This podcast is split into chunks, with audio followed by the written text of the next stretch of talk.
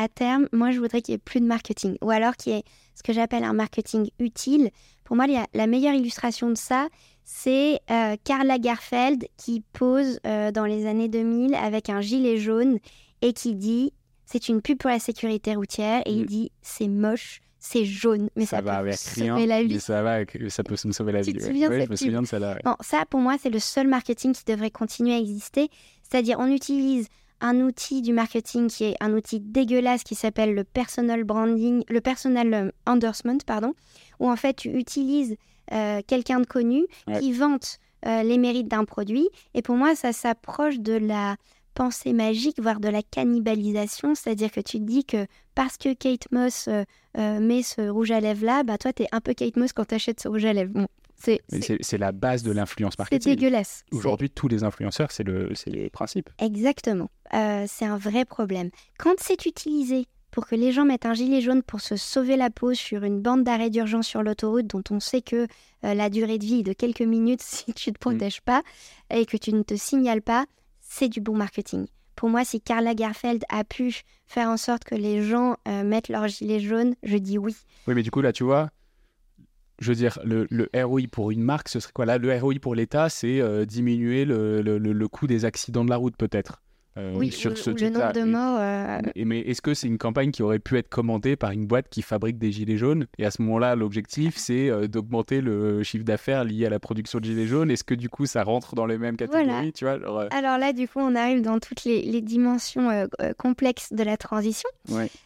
effectivement, donc on peut se dire, comme tu le demandes, c'est quoi le besoin, c'est quoi l'utilité, quelles sont les boîtes qu'on soutient.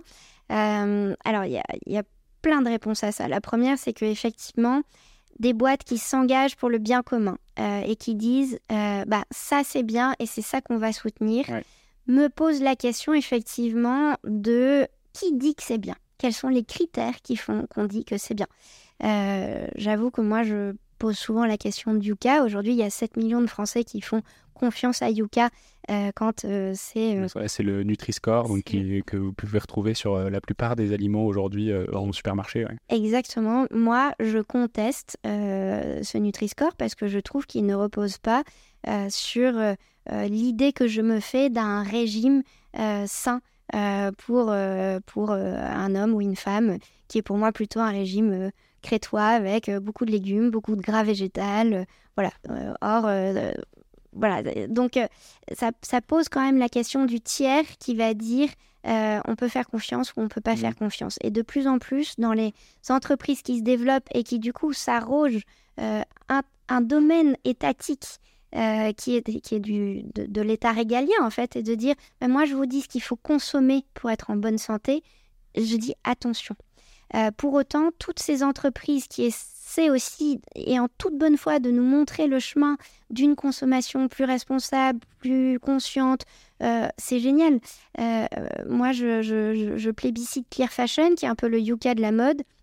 en fait, à, travers une application que vous téléchargez, vous pouvez euh, scanner l'étiquette d'un vêtement et savoir quel est son impact mmh. sur de multiples dimensions. Bah, c'est assez génial. Euh, après, on peut euh, remonter euh, et se demander comment c'est mesuré. mais déjà de se dire, bah voilà, ce t-shirt, il a plus d'impact que celui-ci. Est-ce que vraiment j'ai besoin de ce t-shirt-là? Sachant que en moyenne, un vêtement en France est porté sept fois. Bon, ça peut, ça peut permettre de remettre les choses en perspective. Ok. mais Bon, il y, a beaucoup, beaucoup de choses dans, ta réponse et il y, a, beaucoup de choses aussi qu'il faudrait qu'on étudie un peu plus en profondeur sur la partie euh, manipulation, sur la partie euh, qu'est-ce qui, euh, qu'est-ce qui est le bien de toute façon, et ça c'est très très très subjectif. Mm.